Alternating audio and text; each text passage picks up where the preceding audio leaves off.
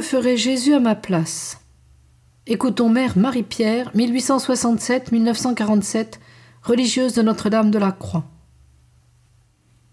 Avec la confiance absolue en Dieu, cultivez bien la défiance de vous-même, c'est-à-dire l'humilité.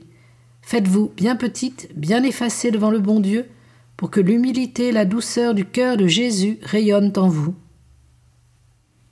Dieu seul toujours en vue, Jésus-Christ toujours pour modèle, Marie toujours en aide, et moi toujours en sacrifice.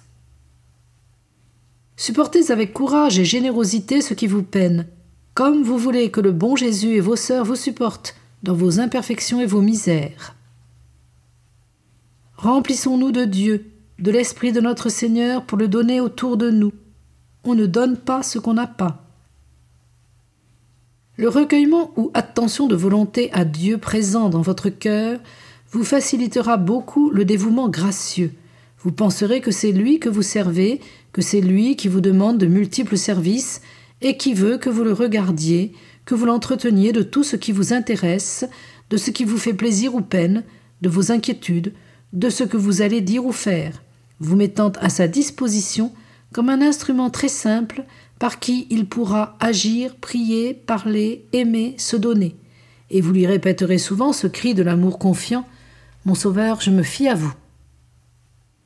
Après quoi, vous ne vous inquiéterez plus du succès, que pour remercier Dieu, des maladresses, que pour vous humilier, persuadé que c'est son œuvre que Jésus accomplit en vous et par vous.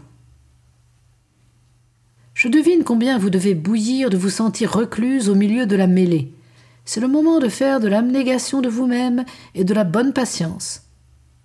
Pour cela, unissez-vous bien à Jésus qui, tout Dieu qu'il était, a plus souvent pâti qu'agi, et par ce moyen a procuré à son Père plus de gloire et à nous plus de grâce.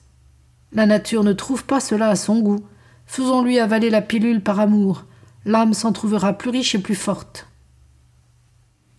Les exemples de Jésus au Saint Tabernacle, que vous aimerez à méditer, seront là, à tout propos, pour vous exciter et vous encourager. Vous communierez à ses vertus tous les jours, et les garderez dans le secret de votre âme pour y unir les pauvres petites vôtres.